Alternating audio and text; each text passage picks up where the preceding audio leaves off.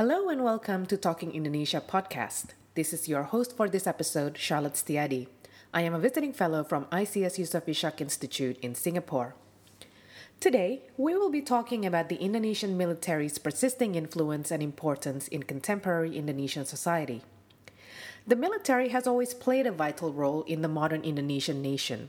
Particularly during the New Order era, the military was elevated to having a dwifungsi or a dual role of maintaining law and order as well as participating in governance. Yet the military was also guilty of gross human rights abuses and abuse of power. Immediately after the fall of the New Order in 1998, the military was forced to undergo extensive reforms that included the withdrawal of the military from civilian and governmental affairs. In the openness of the reform era, scholars also uncovered historical evidence of the military's role in some of the darkest moments in Indonesia's history, such as the anti communist killings of 1965 and 66. However, 20 years after the beginning of post Suharto reforms, analysts are beginning to notice the military's growing influence in the political and civic spheres once more. The popularity of ex military leaders with strongman personas such as Prabowo Subianto has also led scholars to think that there seems to be a nostalgia for a more militaristic style of leadership among the public. Are we witnessing the return of the military in Indonesian politics? To discuss these issues further, I recently had a Skype conversation with Dr. Jess Melvin. Dr. Melvin is a historian who is currently a postdoctoral associate at the Sydney Southeast Asian Center at the University of Sydney. Her first book, The Army and the Indonesian Genocide Mechanics of a Mass Murder, was published in early 2018 by Routledge. Jess, thank you for joining me and welcome to the show. Thank you for having me on. Your research has uncovered previously unknown military involvement in the 1965 66 anti communist killings, which is the basis for your book. I was wondering if you could tell us a bit more about your research and also its implications to what we currently understand regarding Indonesia's anti communist and military history. Sure. Um, I think it's a very good time to be talking about what happened in 1965. It's a, a moment we've sort of we're seeing the it's been 20 years since the the fall of the new order. Um, but also sort of 53 years since the, the New Order came to power.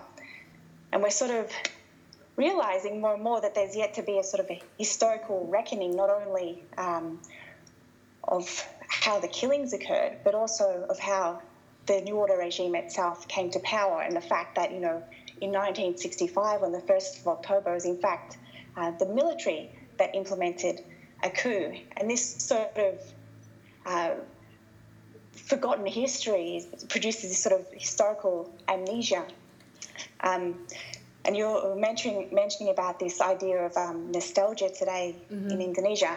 I mean, we don't see perhaps a desire, an open desire for a return to a military dictatorship, um, but we do, I think, see you know a step back um, in democracy in Indonesia. You see the sort of rise of intolerance and the rise of this sort of flirting with authoritarianism and the rise of populist right wing Islam and people asking, like you mentioned, um, is this sort of a neo new order?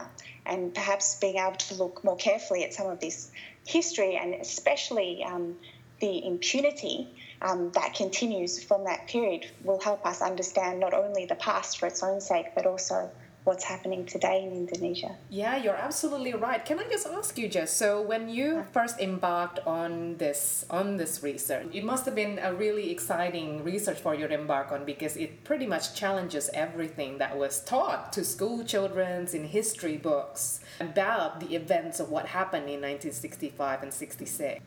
Definitely, and it's it's quite amazing how much has changed in just the last 10 years. So, over the time that I have been looking at what happened um, in 1965. So, when I started research uh, for, for this project, when I was still an undergraduate, the question was at that time um, was it possible to prove that the military had even been involved in the killings? We still had the military's official propaganda account being the dominant propaganda account, this idea of the killings being spontaneous. Um, and over that time, that question has now evolved. It's now possible to prove the military's involvement, but to also go much further than that to demonstrate the military's intent behind the violence um, and command responsibility stretching right down from Suharto at the top in Jakarta to the village level um, where the, the killings were actually carried out. And we're looking at um, you know, the mobilization of the entire state into this killing machine essentially to carry out the military's what they described as an annihilation campaign. And the question that we're looking at now is um, not was the military responsible, but is it possible to prove that the killings were actually implemented as a coordinated national campaign? And also, as part of that, um, is it possible to prove that the military um, carried out a coup as part of this process, where we're looking really at um, the intention of the military behind its actions at that time right, and looking so, at it in a different way. So, your case study was in Aceh, is that right? That's correct, yes. Right. And so, what did you find uh, specific to Aceh? So um, when I when I first went there, I'd been working in Aceh after the tsunami there, and um, when I first went to look at what happened, my question was fairly basic. Um, I'd heard about the 1965 killings, and I wanted to know what had happened in Aceh, and I thought I could go to the, the library and open a book and find out. And I realised very quickly that not only um, did we not know what had happened in Aceh, um, we also didn't know really what had happened nationally.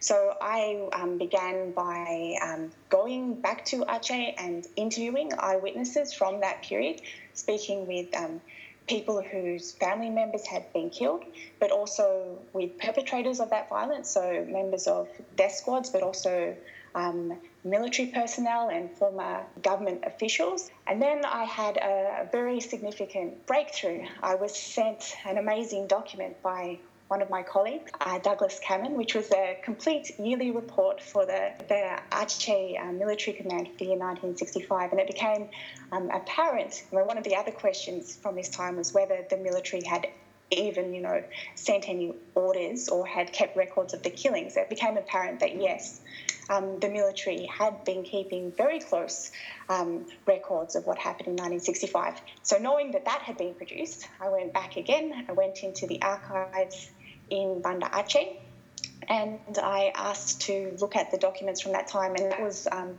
when I came across um, the 3,000 pages of um, documents produced by the military during the time of the genocide. They're known now as the Indonesian genocide files. So yeah. those were some of the, the, the, documents that I was able to get my hands on. Right. So this also you know implicates not just about Aceh. I know your your your field work was in Aceh, but this has national implications then about the the military's you know coordinating role throughout the country. Definitely. I mean, the documents are from Aceh. That is a fluke of nature. I don't know how it just so happens that that is where we've got the most detailed documents. This sort of detail of document has not been discovered anywhere else in right. Aceh, um, yeah. in, in Indonesia to this date.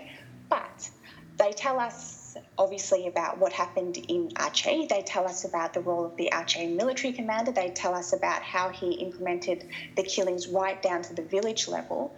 But they also through the records that they um, they have and the sort of the orders that you can trace through these documents, they show the national chain of command behind the killings. They show um, orders um, from Suharto um, down to the interregional military command level at the Sumatra level. Um, so we see the killings being implemented regionally, with Sumatra being treated as a block, and there's reasons for why this occurred um, based on the way that the Indonesian military is structured. Um, but it's actually, yes, it's possible to show this chain of command um, from the, the national level to the interregional military level to the provincial level and down to the district and sub district and village level. Wow. So we see a very detailed picture of the way that the killings were actually implemented. So I'm curious, just with with such um, amazing historical findings and, and, and a real breakthrough about how we uh, uh, can understand what happened in 1965 and also the military's complicity in, in the entire thing. What has been the reaction towards your work, uh, especially coming from Indonesia and from Indonesian readers as well? I've had um, a lot of people who are interested in accessing the, the information and the documents. And um, I've heard from people who are also involved in similar sort of research. I think there's quite a lot of um, research at the moment, people trying to go out and speak to um, survivors and eyewitnesses from this period, yep. but also to try and find similar sorts of documents because I'm sure that they exist. It's a question of you know how how securely they are being stored. What about in terms of getting eyewitness accounts to corroborate some of the findings that you found from the documents? Considering that this is still a taboo topic in Indonesia, were people resistant or even defensive?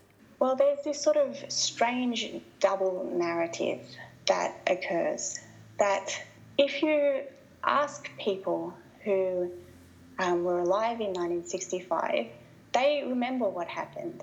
Um, if you speak to people who were members of the government or who were uh, members of political organisations that were in coalition with the military, the likelihood is that they participated in this annihilation campaign. Um, there were orders from the military ordering civilians to participate in the annihilation campaign. So people have a lived experience of what this was like. And it's possible to speak to people about that. It's not necessary to go in and say, look, I think this is terrible. Um, you can ask people about what happened during that time and they can talk about it yeah. um, in a sort of possibly different way. May of this year marks the 20th anniversary of Reformasi, and one of the big demands of Reformasi uh, when it first started in 1998 was to try to get the military to be more accountable uh, and be more transparent about some of these historical wrongdoings, particularly about the killings of 1965 and 66. But despite promises by virtually all of the post Suharto presidents in the last 20 years to look into the past and to at least give answers to the victims' families, we've seen very little in terms of actually um, having proper investigation into military abuses in the past, let alone bringing any of the perpetrators to justice. Now, in light of all this, can I ask you to reflect a little bit about where you think we are now? Have there been enough reforms in the military, particularly in terms of reckoning with its past? And what are some of the recent trends that you've noticed in terms of the military's involvement in society and governance? There's definitely been reforms. I mean, the military has um, been forced to step back from participation in um, political life in Indonesia one of the major demands of the reformasi movement was dwifungsi abri. Yeah. That was successful. Yeah. Um, but we see sort of the inching back of the military, and we see that in the, the recent anti um, uh, terrorism legislation. And I think the military knows that it cannot um, return to power in the way that it was in 1965. Yeah. But the structures are still there. Yeah. Um, and we need to um, be aware of those. And I think the other thing is, um, you, you, asked how successful Reformasi has been. Mm. In 1998, the magazines were covered in pictures demanding that Suharto would go on trial, that there would be this sort of uncovering of the crimes of the New Order period, that this, of course, was something that was going to happen. And in the last 20 years, I mean, there's been some attempts at that, but really a stepping away from that in the last few years. And just the last few days, last Thursday, a rather cynical attempt by um, Jokowi to keep the um, Kamisan protesters on side while yeah. not doing anything. We have the Attorney General saying that he's not going to investigate these crimes. And so we have this problem of impunity. And I think the problem is that the Indonesian state cannot investigate what happened in 1965 because it goes straight to the top. It implicates the entire state. If you do seriously investigate what happened in 1965, you're going to see potentially the entire um, house of cards fall down. And that's not something that um, the government or any other element of the Indonesian state is willing to do without very serious political prodding for it to do so. I want to unpack this a little bit further and explore the potential connection between this lack of acknowledgement and the culture of impunity that has persisted in the last 20 years with what is happening today. Do you think there is a link here between the military not having had to deal with the consequences of its past and also narratives about the military being unchallenged even in the post Suharto era? With the fact that the military today is still seen as an important pillar of society and continue to be relied upon, even with a sense of nostalgia for a time when they played a much more involved role in the maintenance of law and order and in governance? It's a very good question. And I mean, I think it's I think it's significant that there are calls for, um, you know, the reinstatement of a military dictatorship. That's not what I think Indonesian people are looking for. There's still an acknowledgement that parliamentary democracy is a, is a good thing, but there is this sort of um, looking for something else. We had the dreams of reformasi, but they haven't really come to bear in the way that people hoped. Um, there's um, democratic media, there's democratic space, um, but you know, inequality is in Indonesia is um, the worst um, in Southeast Asia. It's the, the sixth most um, unequal in terms of um, wealth disparity um, in the world. That's what Oxfam has just come out with a report. Um, so there's those sort of problems that have to be grappled with, but there's no real political opposition to sort of um, put that into a more sort of progressive um, framework, perhaps. There was hopes that Jokowi might be able to, to do that, um, that perhaps people are starting to, to step away from him at the moment. He's not perhaps living up to some of those ideals. And we see sort of a coalition forming between the military and this sort of right wing um, populist Islam at the moment. Yeah. Um, which is providing that sort of alternative narrative for what Indonesia perhaps could become. Do you see the same rationale then, perhaps explaining why in the last few years, particularly with the rise of Prabowo Subianto from the 2014 presidential election, emerging as this kind of alternative leader that presents a more militaristic style, a more authoritarian style of leadership that perhaps many regard to be a better model for a leader in Indonesia? Yes, and perhaps also, I mean, the military, for all those problems, is um, efficient. Um, you look at um, the the politicians, and we see rampant corruption, um, mismanagement, and you know perhaps you know if no one else can do the job properly, maybe some of these strong men will get the job done. Um, so I so I want to pick up on the point that you mentioned before about you know, the the military's uh, growing influence in, in not just in society but also potentially in, in law enforcement in anti-terrorism efforts. Um, you mentioned before uh, with the introduction of the anti-terror law um, that was just passed through Parliament about two weeks ago. Um, and many um, are worried that this uh, also can signal the military's uh, return to law enforcement. You know, one of the reforms in the post Suharto era was the separation um, of the police from the armed forces.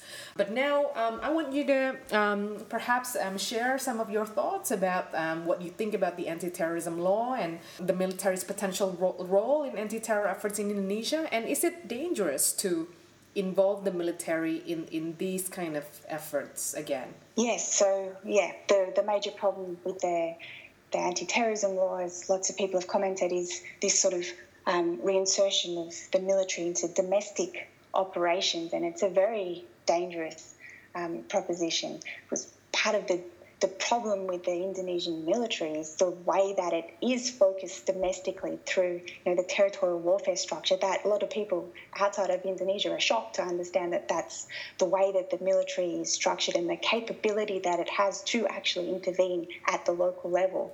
It's very real. Um, so we have sort of the door opening for the military to begin to operate um, in domestic operations. And of course, anti terrorism is the, the the, the umbrella that's being used to enable this to occur, but also other um, changes such as, you know, um, the ability for law enforcement to um, detain people without charge, um, to keep people in jail for up to 200 days, a doubling of what was previously possible. So, sort of the stretching of, of what is possible.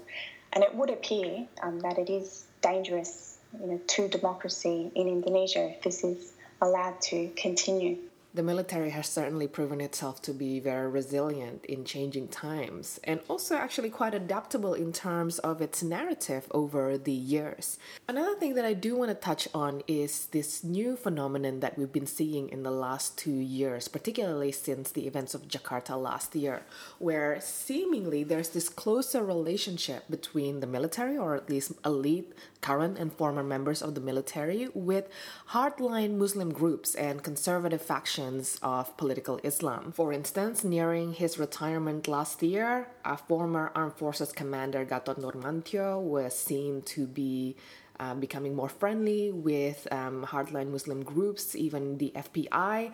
And more recently, only this week, Prabowo Subianto, of course, himself a former military general, together with Amin Rais during their pilgrimage to Mecca, went and saw Rizieq Shihab, the now fugitive leader of the FPI, currently in hiding in Saudi Arabia.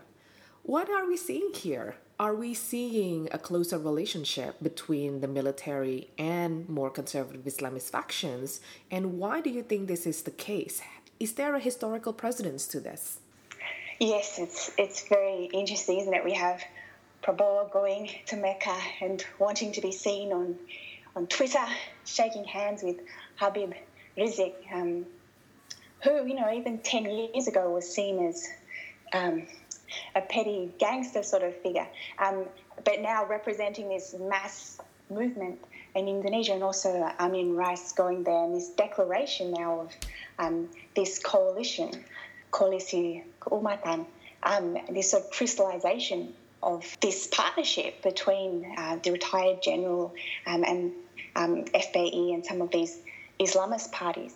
Um, is it strange? There's certainly some questioning within um, Habib Rizieq's camp as to what are the intentions of um, figures like Prabowo. There was a, a, a quote by by someone in the Jakarta Post the other day um, commenting about how um, uh, when when he had been at university, he's, he's had been um, lectured by um, Amin Rais, who warned him not to um, get involved in new order types um, because you know they had stabbed um, political Islam in the back when the new order had came had come to power. But we do see this sort of pattern developing of the military turning to right wing Islam. Yes. So we have that uh, at the moment, the attempt to oust um, Ahok, and now the idea is that this will be turned against Jokowi.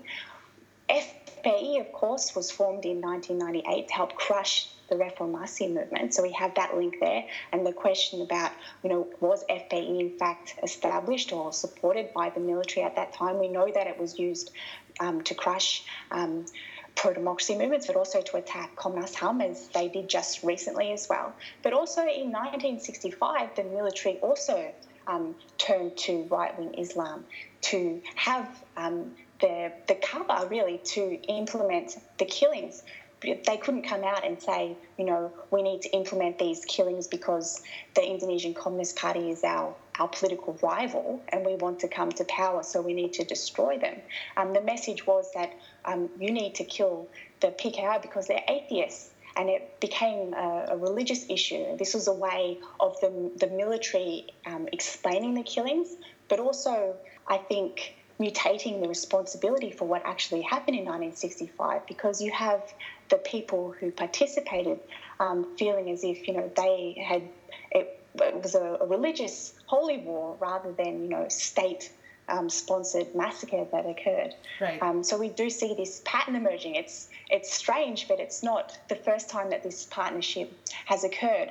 And I guess the danger is, you know, where is this partnership heading today? talking about the potential for the military to re enter politics, and particularly through electoral politics, some observers have noticed that in this year's Pilkada or the regional elections, we've been seeing quite a number of ex military names um, at various levels, from the provincial level down to the district and town levels, as candidates. And there are even talks now of military elites such as Gatot Nurmantyo potentially entering the election in 2019 as a VP or even a presidential candidate. How do you see this return of the military to the political fold? I think it's definitely a potential, and it's also you know, who is capable of running these campaigns. It takes a lot of money, it takes a lot of support, and it's figures like that that have the backing, the institutional backing, and perhaps the resources too, um, to even be able to sort of put themselves forward as candidates. It's definitely interesting times now, and particularly upon reflection as well of 20 years of reform and of military reform. It's great to have been able to talk about some of these issues with you from a historical perspective. So, Jess Melvin, thank you very much for joining me on this episode. Thank you very much for having me on. It was nice to have a chat. That was Dr. Jess Melvin. She is a postdoctoral associate at the Sydney Southeast Asian Centre at the University of Sydney. Her first book, The Army and the Indonesian Genocide Mechanics of a Mass Murder, was published in early 2018 by Routledge and is now available. Talking Indonesia will return on the 21st of June. Remember that you can find the entire Talking Indonesia podcast archive at the Indonesia at Melbourne blog, subscribe via iTunes so you'll never miss an episode, or find us via your favorite podcasting app. Until next time, this has been the Talking Indonesia podcast. Bye for now.